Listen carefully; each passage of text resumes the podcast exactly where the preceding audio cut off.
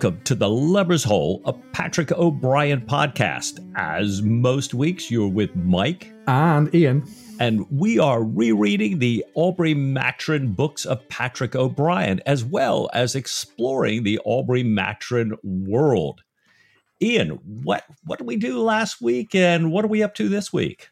Goodness me, checks notes in a hurry. So the last week, Mike, we finished up the Commodore. We wrapped up with uh, Bellona and the Stately defeating the French off of Ireland, uh, with Stephen finding Diana, living with a relative nearby, and we learned of the death of Jack and Stephen's nemesis, the Duke of Habachtsthal. Diana took Stephen to her bed and asked him never to go to sea again. Now, Mike, before we turn the pages and reach for the Yellow Admiral, this week we're going to pause and devote the entire episode to the interview that we had recently with Will Sofrin and Richard Bailey. Well, Will's book, you know, it's, it's ideal timing. The, the, book All Hands on Deck, a modern day high seas adventure to the far side of the world, is just out. And it tells the story of the voyage of the HMS Rose from Connecticut to California, attempting to get there in time for the filming of the Peter Weir movie, Master and Commander. Ah, fan favorite. Um, we took the time to talk to Will and to Captain Richard Bailey of the Rose, also known as Master and Commander's HMS Surprise, about their remarkable adventure and to learn a little bit more about the story behind the book. Let's take a listen. We're really excited to be able to host this conversation between me and Mike and Will Sofrin and Captain Richard Bailey. Will, on the one hand, being a, uh, a one time boat builder and yacht racer and now author.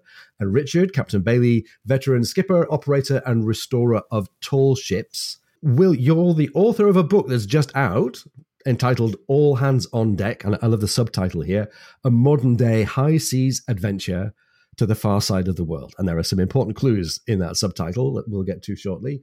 Um, to set the scene for the book, we can't do any better, I don't think, than quote from the publisher's blurb. So here we go.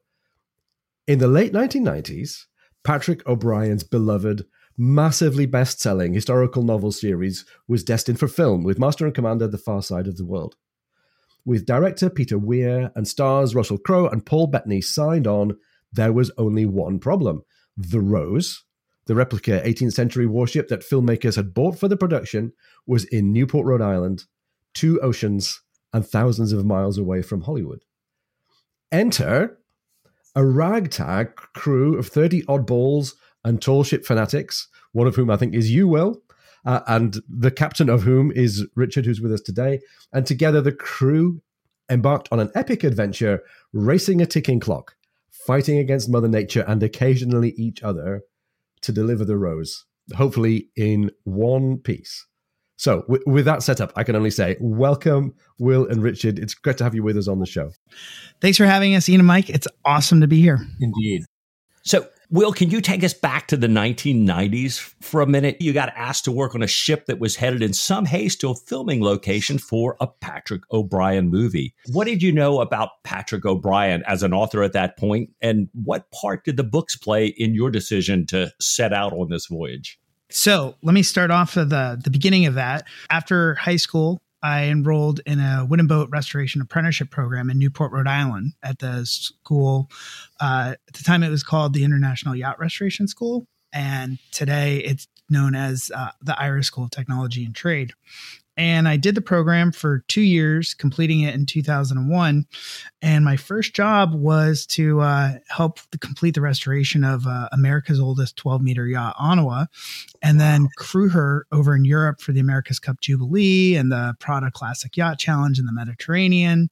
And the captain of Onawa, a man named Casey Fasciano, had a, a, a, big tall ship background and had been the mate on Rose in 96 for her transatlantic passage. Ah. Um, and Casey um, reminded me regularly how easy I had it on yachts.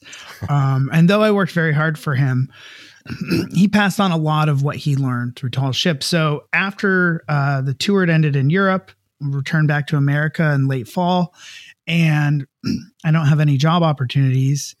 And one day, Casey uh, tells me that I'm going to go down to the tall ship Rose and do some work. And I knew that there wasn't, and there wasn't an opportunity for question. It's what I needed to go do. So, uh, begrudgingly, I went down to Rose probably with a biased opinion because of the taunting I had received over the last nine months about how easy I had it on yachts. So I was probably just a little bit more scared than anything else about what uh. what I was going to be stepping into. And you know, I get on the ship, and there's the chief mate, Tony Arrow. Tony um, right away brought me down into the ship and took me into this tiny little compartment where you couldn't even stand up and showed me a water maker and asked me if I could rebuild it. And I, I mean, I'd heard of them, but I'd never seen them. And I told them that I could take it apart, but wasn't really so sure about how well I could put it back together.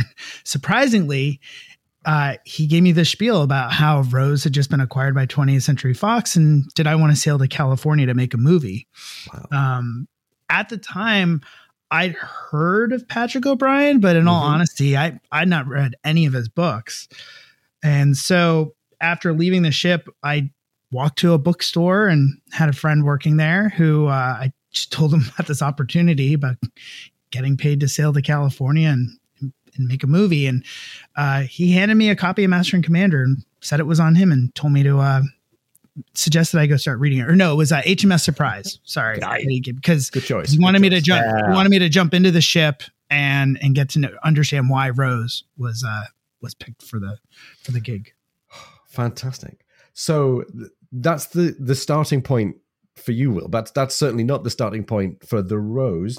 Um, Richard, could t- tell us about where you and the Rose were at in the 1990s, and what kind of ship had she been up to then, and what tell us about your connection with her. Well, there are many chapters to Rose's life, and I don't think we have time to tell them all. So let's just start with uh, in 1990 ish. Rose became Coast Guard inspected as a sailing school vessel. This was kind of a new class of vessel that had Congress had directed the Coast Guard to create, and the regulations came down in 1996. No, I'm sorry, 1986. So uh, the then owners of Rose uh, had her as a dockside attraction, and they they hired me and. Uh, and I said, well, there's only one thing you can do with this ship. She can't be a passenger vessel. And if you just want her as a floating billboard, you could get a billboard on the highway for $3,000 a month. Um, it should be a sailing school vessel. So by after several years of, well, actually, my former boss joked and said, when we became Coast Guard inspected, he said, Congratulations on winning the Seven Years' War. I didn't feel so confrontational with the Coast Guard. I mean, I understand their purpose.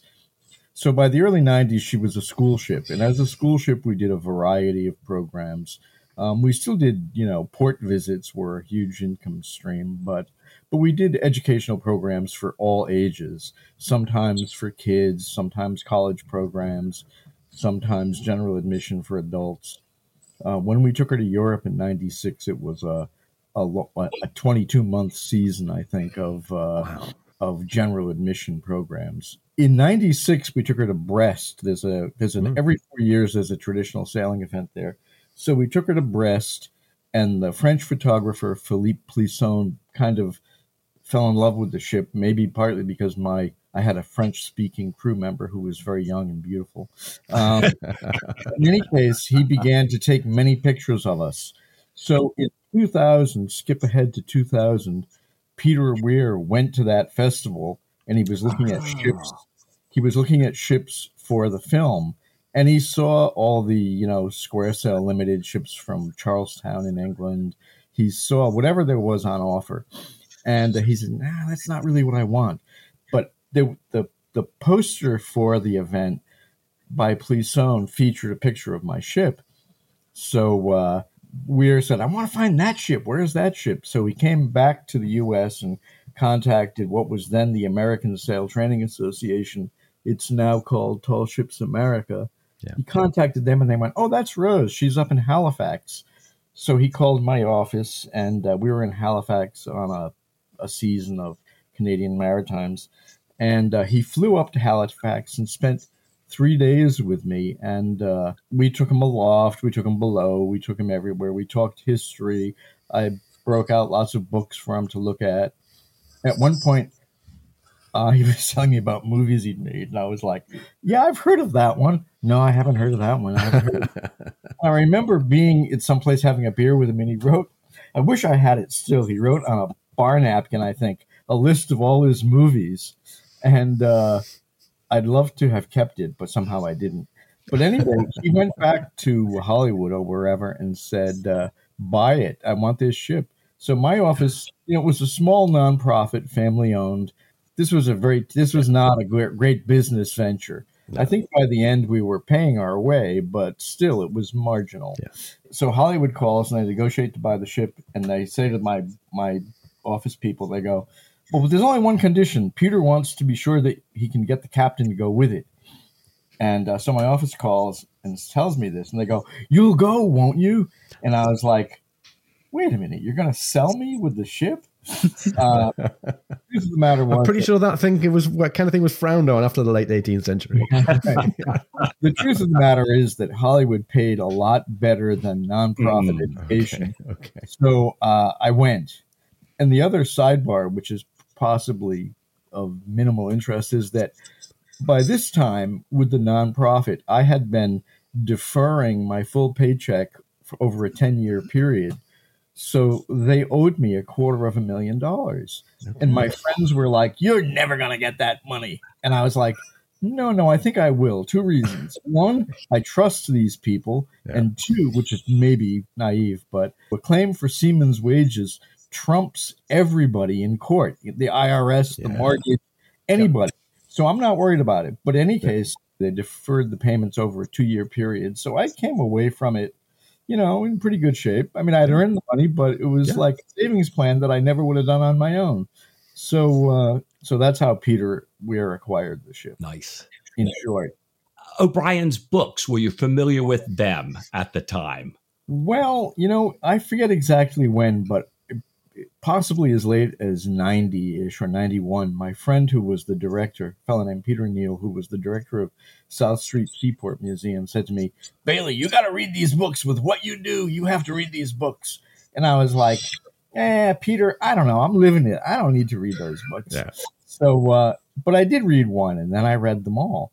And pretty soon I realized that it would be a really good idea to hitch my wagon to the Patrick O'Brian star yeah. And one, I used to work in the off season. I would be working late in the office, and one night, well, I ended up taking an ad. I got a free. I traded Norton the use of the ship for a reception in 1995 at in New York City, like a reception for 245 industry op- opinion leaders in mm-hmm. the public world and many people came. Uh, Semi celebrities: Dominic Dunne, John Dunne, Joan Didion, uh, William F. Buckley, Walter Cronkite. Walter had a, had a bit of a relationship with the Rose already, but um, but so we did that, and then uh, for the, for this, I got a little ads in the Patrick O'Brian newsletter.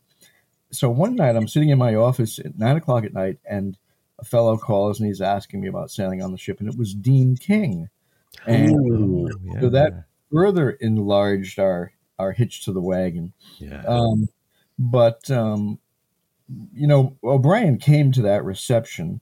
It's funny because uh, Nikolai Tolstoy writes in his volume two of his O'Brian biography that Mrs. Mrs. O'Brian was too ill to attend.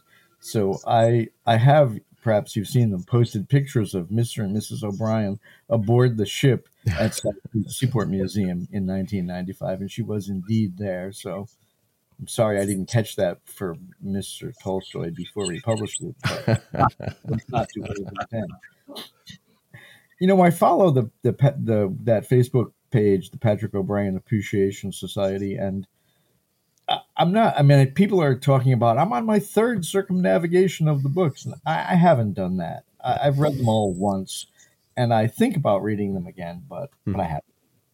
Richard, there's a there's a lot of folklore on the internet, and I've I've gotten the book the story about you and O'Brian having a conversation about the rose looking like the surprise, and I was wondering if you could tell your story about your oh, conversation. Yeah, another person who I won't I won't name here said, "Oh, well, Richard and O'Brian had a conversation about painting the rose with a Nelson checker, and and O'Brian suggested it, and Richard immediately went out and directed it to be done."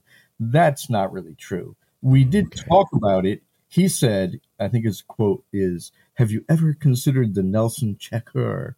And I said, "Well, I have considered it, but this is a replica of a 1757 ship, so mm. she painted in those colors." But the more I considered hitching my wagon to the Patrick O'Brian star, I realized the visual power of painting painting her in the Nelson checker. And so about about a year later, we we painted her up so she had the black gun ports and the yeah. wider black strake, but still the ochre the ochre stripe. Yeah. So it was not quite so immediate, but it but we did do it at, somewhat at O'Brian's suggestion, and certainly, as I say, because we realized the uh, the marketing value of it. Okay, and would that have been her color scheme when uh, Peter Weir encountered her in uh, in Brest? Yeah. Oh, nice. Yeah.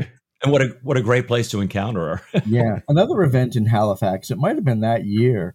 I was at a reception with you know of captains at the lieutenant governor's house, and one captain came up to me and said, Jesus Christ, how much money do you spend on gunpowder in a year? Because we always would arrive firing guns. Yeah. And I happened there happened to be a picture, uh, a copy of the local paper on the table next to us with a picture of my ship, page one above the fold, firing guns. So I just reached down and picked up the paper and I said, well, you know, I might spend two or three hundred bucks a year on gunpowder, but look at this. I don't spend a dime on advertising. Very good. Money well spent. you never thought Jack might be in it for the marketing. yeah, right. so I'd love to get into what this might have been like as, as, as a proposition for everybody because uh, Richard clearly moving from one ocean to another aboard a ship was was was no big deal. You, you crossed the Atlantic before, but I'm looking in the foreword from Tom Rothman, the executive producer, who's going, "We really weren't sure how this was going to turn out." The closing line of the blurb says, hopefully they'd make it in one piece.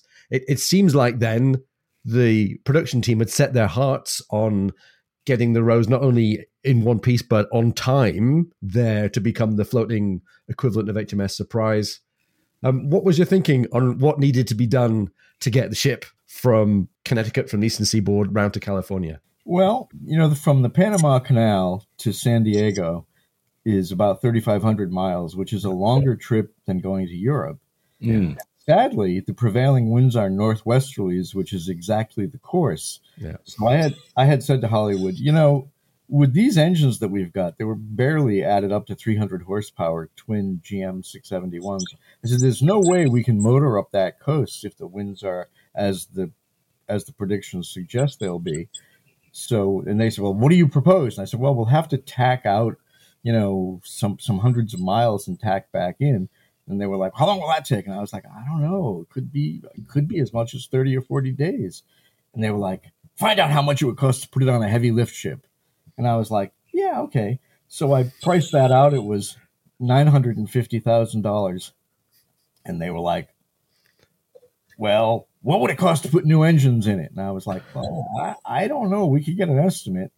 So we ended up repowering the ship with big caterpillars, and this this this doubled her horsepower. So in the preparations to sail, we got these engines installed. Yeah, and uh, the foremast, which was a steel tube, uh, 22 inches in diameter and half inch wall pipe, uh, and the mainmast and the mizzenmast too, um, was had always been a little bit uh, animated in its mast step. So we, uh, or it's not its step, but it's wedges in the foredeck.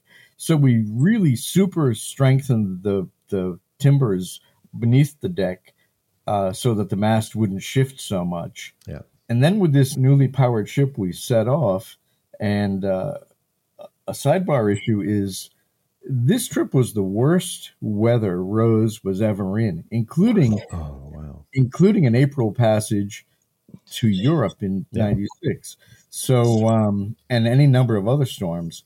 But the issue was um, before we left, we engaged a weather router and, uh, you know, small private organization, one woman. Mm-hmm. And she said to me, No, you don't want to leave tomorrow two lows are going to converge in the Gulf Stream just at the time you get there, and uh, I don't think you want to be in that. And so I took that to the Marine Department people who were in in Newport, and I said, "Well, this is what the weather router says," and they were like, "You'll get that." F- ship out of here or we'll find somebody who will and i was like okay okay so we set off and just as the woman predicted we two lows converged in the gulf stream and we saw winds up into the 70s of knots wow. and we beat the crap out of the ship but we had yeah. never done that before yeah. so there were um, corollary issues that did not appear until months later but um, but there were many that were immediate that required a lot of attention that Will discusses in his work. Yeah.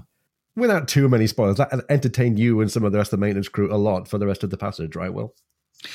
Yeah, um, I think uh, I stayed busy. That was that was for sure. I, had a, I had a I had a large work list the whole time, but it was um, working on the rose was very different for me because coming from IYRS, I had studied the the perfection of wooden boat building. Uh, perfect dovetail joints and uh, ideal conditions and materials. And mm. on the mm. Rose, we were flying by the seat of our pants, and, and it was a wonderful new skill set that I developed. I, uh, you know, my chisels were replaced with a chainsaw. And and the, the the plan was to get the work as done as fast as possible and i have to say my work on the rose really improved my efficiency uh, just across the board with everything I approached after that.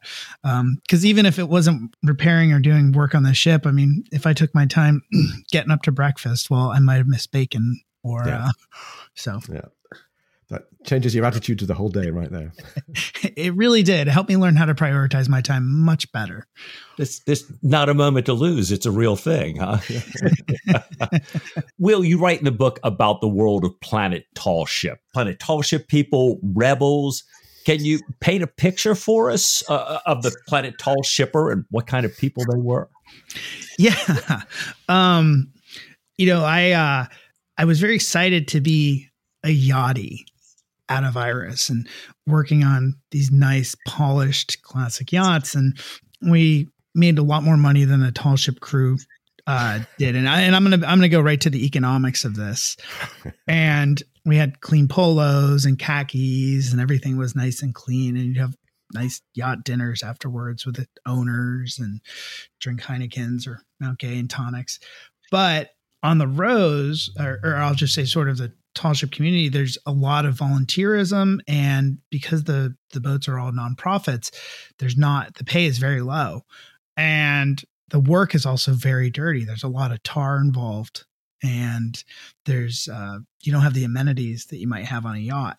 So you'd have I, I kind of feel that Planet Tall Shippers it was sort of my way of categorizing this group of sailors that in the book i call them refer to them also as the hells angels of the sailing world where you have these people who loved and adopted this lifestyle through and through or even some people would buy this soap that smelled like tar because they loved they fell in love with the smell of tar from tarring the rig. And i just couldn't understand that or subscribe to it whatsoever I consider myself sort of to, to make it easier for the reader. Then I you've got the rebels, which I'll say is sort of my category of of crew members on the ship who were happy to be there, but we were absolutely going to refuse and subscribe to this. Uh, the individual who loved being covered in tar and marline and the old way things were done and singing sea shanties. Um, I appreciated what the rose was, but I was not going to to drink that Kool Aid. Okay. Okay. Well, let's let's let's balance the conversation up a little bit.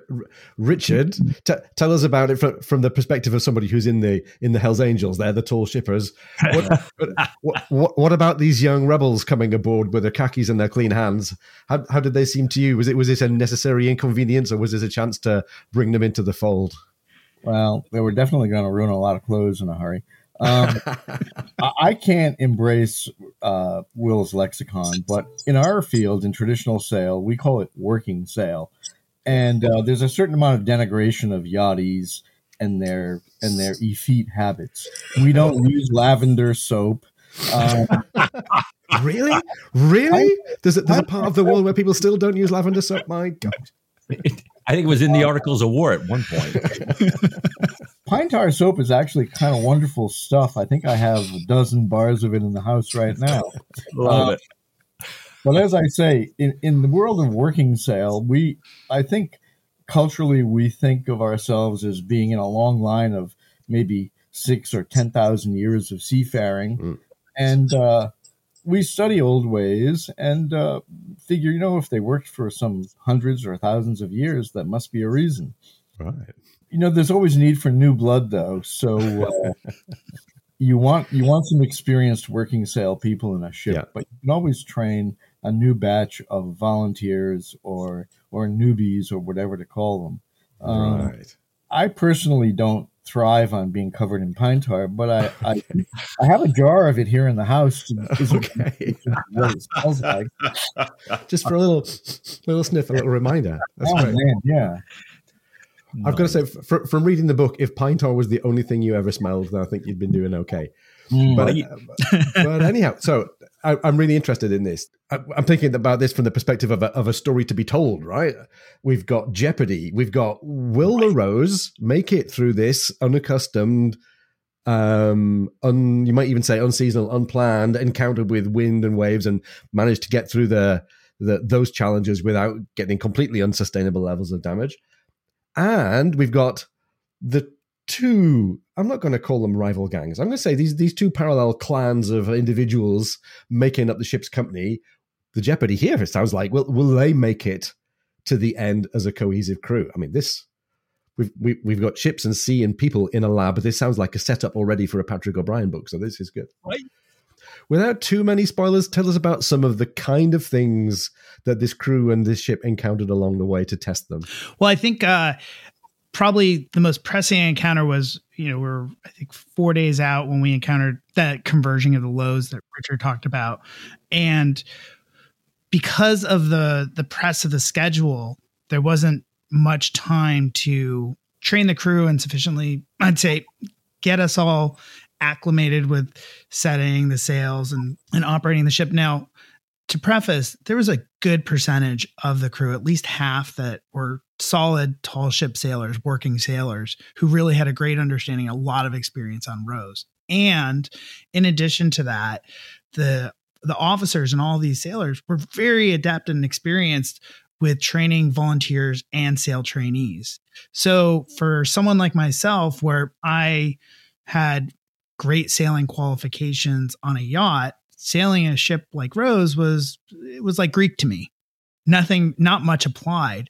But um, I think that all that time in the yard preparing Rose was kind of a little bit like in the first Karate Kid, where Daniel's son's got to wax Mr. Miyagi's cars, but then what he doesn't realize is that he's learning how to do what he's expecting to be taught. So I think our work in the yard had through the direction of the officers Right. had helped us learn how to work together and understand our roles and how to communicate. So even though I didn't really have I didn't have any experience when we got out there in that in that challenging weather, we had a, a great understanding of how to cooperate and work together.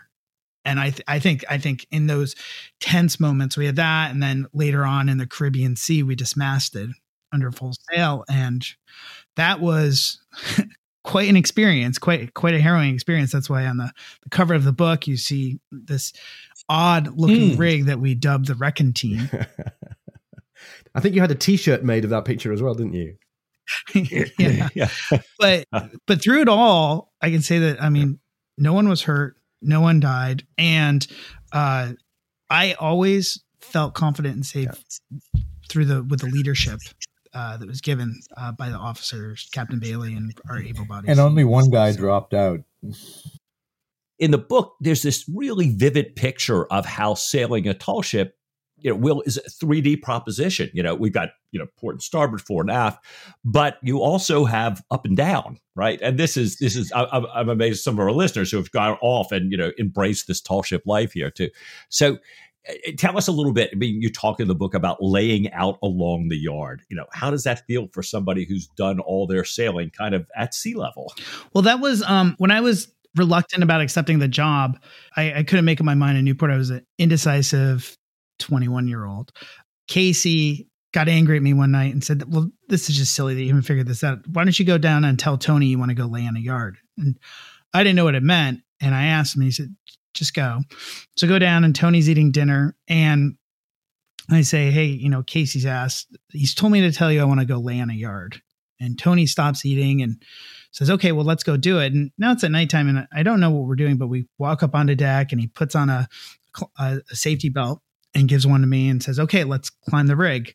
And yeah, up until that point, I mean, I've gone aloft in bosun's chairs on yachts, but the notion of free climbing your rig was not something I had, you know, I, I was unfamiliar with. But climbing up and laying out on the yard is a term applied to where you step off of the rig and you step onto the foot rope of the yard and your weight is you're you're out on the yard and that experience was really having that new perspective where this is where you're supposed to be on a ship like this and looking at the horizon what's around you looking down mm. at the mm. deck was was really thrilling and especially when we were underway and because there at the dock, the boat's just sitting still and it's moving a little bit. But once you're underway, I mean, there's a lot of there's pitching and rolling, and uh, you're feeling a greater power of wind from aloft. And yeah, that whole sort of three dimensional aspect of sailing where every everything else had just been done from deck for me, and it's a different kind of experience and, and a different kind of sailing for sure This sounds like it's one of the defining parts of the experience. Is that something you get from lots of people who come on uh, tall ship experiences, Richard? Yeah, I wanted to interject. There's an interesting euphemism uh, for first timers. I'm not saying this happened to Will, but for first timers going aloft and laying out in the yard, their legs are splayed on the foot rope, and sometimes a leg or two will start to really twitch. And uh, in the industry, we call this sewing machine leg. Oh. I've, I, have heard uh, mountain climbers talk about that as Elvis leg. did that happen to you? Uh, it did not happen to me. Good. Ah. It, it, it's funny. It seems like it's one of the defining moments of are you are you going to get this? Are you cut out for it? And do you want it enough? Um, it th- that episode in the book will remind me a lot of one of the early chapters of the the Grain Race book by Eric Newby, uh, when he he goes in his smart city um, advertising man's suit to say, "Can I sign on with this ship?" And the bosun or the second mate or whoever it is just looks at him and goes, "Up the rigging," and like, never mind what you're wearing. If you can show that you can get up there and look like you can function and succeed up there, then everything else will fall into place. And he got tar on his trousers, but he came down, and that was the beginning of that story. That's a that's a great book. That's one of my favorite reads. Yeah, so that brings us on to the topic of the wear and tear. And I'm thinking about this from the perspective of somebody who might kind of sign on to do a tall ship experience. There's, there's a lot in the book about the work that the crew has to do just to keep the ship in good working order, d- despite the action of the, the, the wind and the weather what's the experience like for somebody who goes on a sailing experience with, on a tall ship these days? Are they going to get to spend time bracing yards and filling topsails? Are they going to be spending time tarring and scraping, or also telling stories and drinking rum? What's that? What's that experience like, Richard? Well, we don't drink underway, okay, um, which can be painful because before we sailed for Europe, it's a it's a long story, but before we sailed for Europe, we had 10,080 bottles of Samuel Adams beer delivered to the ship. And the crew, the crew was quite heartbroken when they realized that they weren't going to be drinking any until we got to. You're going to have to look at it for three and a half thousand miles. but, um, in terms of work, I mean, if people are signing on for a week of sail training, we don't usually set them to doing shipboard maintenance. But uh, if you're a crew member, you can expect it. Um, every day there's something. I mean, yeah. we don't just make up the work list, we have them banked and ready for when we have bodies available to do the work. Um, but like anything, there's a huge amount of maintenance to take care of a ship underway. Yeah. And on this particular trip, there was so much repair work to do that uh, there weren't idle times for anyone. Wow. And I guess when you got to California with the Rose, there must have been the, the, the cosmetic make it look like the surprise refit, but also some other bits of refit. How, how long was the ship being fettled? Well, you know, when we got to Hollywood, after all this panic about the schedule, when we got to Hollywood, some of the bigwigs came down to the dock and said, Well, you're 30 days early. What are we supposed to do with it now? So I was like, hey, you put the gun to my head. I got it here as quickly as I could. Um, there were some, I forget exactly. We got there in February, and sh- I don't think shooting began until June or July. So we had all of that time. She was hauled out again, and uh, there was tons of work done just all the cosmetic stuff. They peeled up. Have you been to Greenwich to see the transom of HMS Indefatigable up on the wall? Yes, I have. And it's like a giant butterfly pinned to the bulkhead. Well, uh, the entire transom was taken off Rose and replaced. Now, the transom that came off was two inch thick hardwood with Lexan windows that, that were certified by the ABS, uh, American Bureau of Shipping, as stormproof. The, the transom that went back, back on was household house lumber two by sixes with house glass glazed windows. So just for starters, I mean, it was very beautiful. It had more camber, more roundness than the original Rose transom, and it's very elegant and beautiful. But Yeah. it can't go to sea. It could never pass any kind of inspection. So when I say millions of dollars to get the ship back to sea, that's just one of the many things that would need to be hmm. done. But there were months to work on her between arrival and, and filming. Well, I, I think it leads naturally into this question about, you know, we read that the Rose is perpetually under repair as she floats alongside in San Diego. So do you, you think she's ever going to be able to sail and be filmed again? Or, you know, is, is there an alternate subtitle? I, I think she can sail for filming, and she has. I mean, they can take her out in the harbor and sail her for an ad or Pirates of the Caribbean or whatever. I mean, they could take her out and do something with her, but she's not going to be making any ocean voyages. And for a while, the Coast Guard in the port of San Diego had a uh, not a stop work order, but a stop. You know, you're confined to the port order. I don't know where that stands now, but I know among the tasks that they've undertaken, the weather deck in Rose, which was, you know, was put on in 1969, so it was getting on in years. Um, it was three inch thick quarter sawn Douglas fir near virgin timber, you know, with 30 growth rings per inch. Um, but it began to rot away, and I guess it was leaking, so they decided to replace the deck. So the current deck is, I believe, a sandwich of plywood, uh, interior planking to look good from underneath, and then one or two inch uh, deck planking on top of that. Um, this is not a good solution for the torquing that you know that those masts in the deck are held by the deck partly Ah. and by the timbers. So I think that if she went out and took the battering that we took with the deck that's on her now, there would be real repercussions. Mm. Well, I, I don't know what else has been done to her, but uh, I mean, they put planks in the bottom. There was a dramatic video in the fall of her losing control of her engines. The engines, they were, she was backing into the dry dock, and something went wrong, and they Right. smashed into a concrete pier that took out a quarter gallery and part of the starboard aft quarter. But uh, that seems to be repaired and Yeah. reasonably nicely done. Uh, so, I mean, I think she's probably a good museum uh, exhibit. And, uh, you know, I think enthusiasm for Master and Commander outside of our narrowly confined circles is probably diminishing because oftentimes when people ask me about what my career has been, my shorthand will be, well, have you seen the film Master and Commander? Right. And uh, now, as I ask that question, more and more people are go blank and like, no, no, never heard of it. So I think the enthusiasm Oh, wow. Commander is fading a little in the general population, Yeah. and that may affect gate admissions of people who want to see the ship at a museums. But I don't know. We'll we'll find out. Yeah, indeed.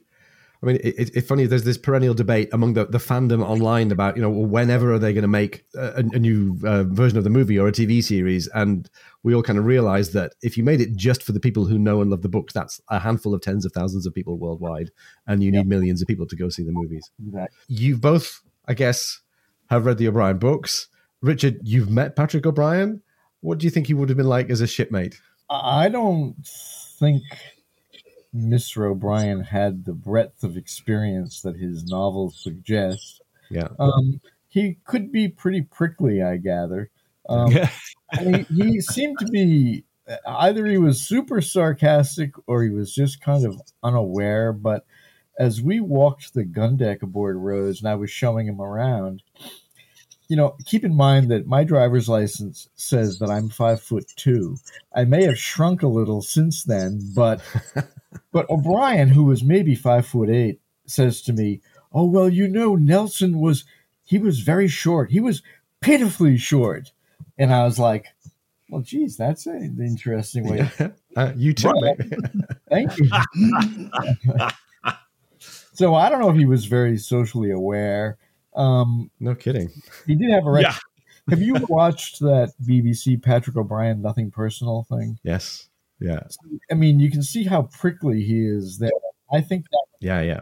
Very, very, very cautious about people and inquiry and privacy. Yeah. yeah, that was pretty probably pretty indicative of his general personality. So I don't know if I, he would have been a good. I think he would have been in awe of the tall ship experience, and we did indeed try to get him aboard to sail, but you know they were in fragile health by the mid '90s, and getting Yeah. yeah.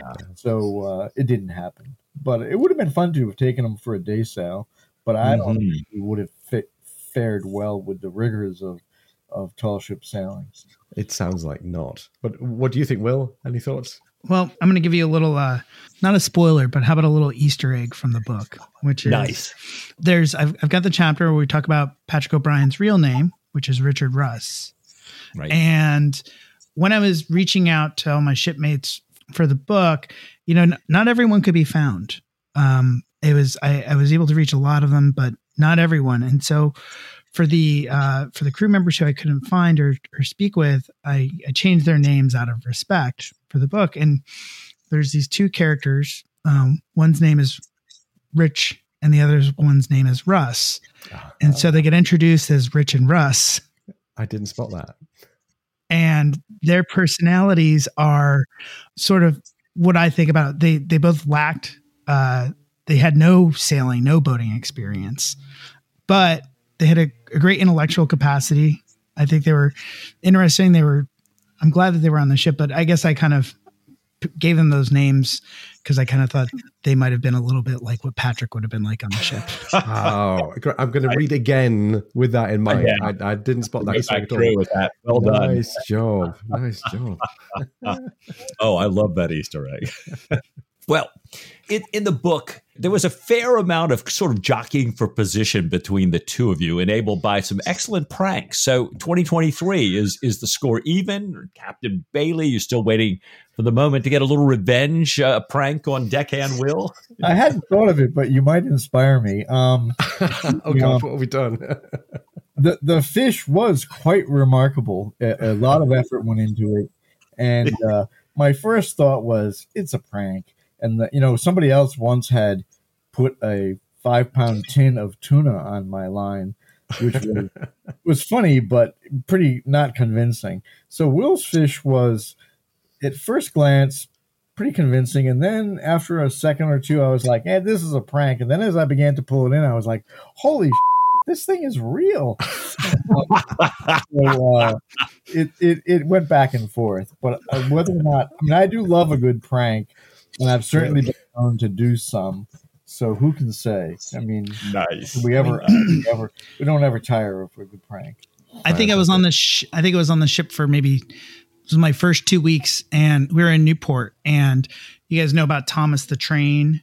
There's Right. you know, Oh, yeah. There's I think like a Theodore the tugboat, and so there's a real life Thomas the Train, and well, there's a real life Theodore tugboat, and the tugboat's in the harbor, and Richard, Captain Bailey, comes to me and says, you know, it'd be really funny if there was an eye patch and a mustache on the tugboat in the morning. and sort of Richard helped task me with playing a prank on this other ship. And I'd say, you know, from day one, as much as we did have sort of the rebelling groups, uh, pranks were a really important mechanism uh, and well received on the ship. Uh, so Well, I, I, think if anybody's listening to this and wants to know more about what was the origin of the fish thing, I think you need to read the book. I think you need to read the book. Right. There's, right. there's, there's a great strand of the narrative there, all about this. Excellent.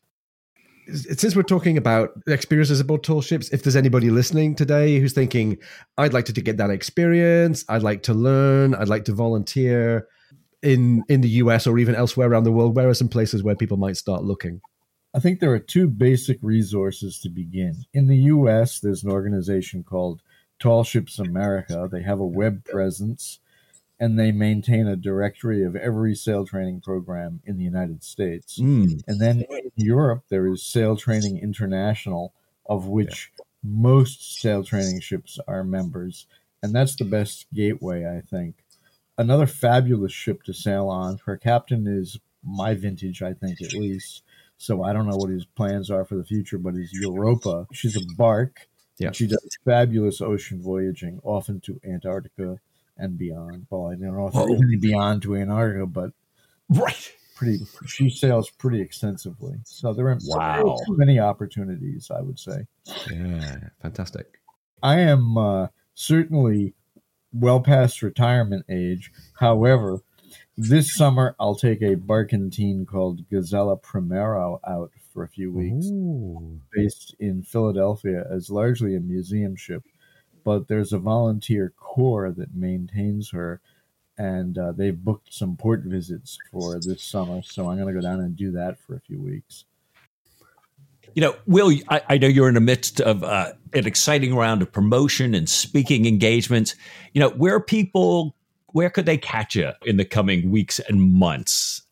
Well, yeah, I have got uh, a very aggressive book tour booked. We've got about right. 50 speaking events in the next six months. And what, what really helps me out with this tour is three of us had video cameras while we were uh, for the journey. And I've been able to pull all that footage and a lot of photographs. So I've got uh, a lot of compelling footage of sailing through the storm, the the dismasting, and I've put together this really sharp and curated presentation that I live narrate. And um, right now, I'm speaking at a, a, number of museums around the country. I was just uh, invited to speak over in London at the Royal Thames Yacht Club, and also um, one of the museums over in England, the one that's got Victory. I'm speaking at yacht clubs and uh, really also trying to get out to schools. I think um, for me, a big part of this book is that learning through doing is is paramount. I think that tall ships experience really uh, support that type of learning. And there's fundamentals beyond tarring rigs that we all take away from sailing a ship like Rose that I that I still apply in life every day. Um, so if anyone's curious, I mean, I think the easiest way to to find me is you can go to my website, which is www.willsofrin.com, and uh, I've got a contact form there. And if anyone has any inquiries, you can shoot me an inquiry, and I'll I'll let you know where I am or where I think I'm going to be. Excellent. Well, th- thank you very much, Will. First of all, tons of good luck with the book. It, it's a great read. We hope that you get great engagement with the audiences, and you. I like this idea of reaching out for education as well. Um, And I hope that the next generation of rebels and tall shippers are coming.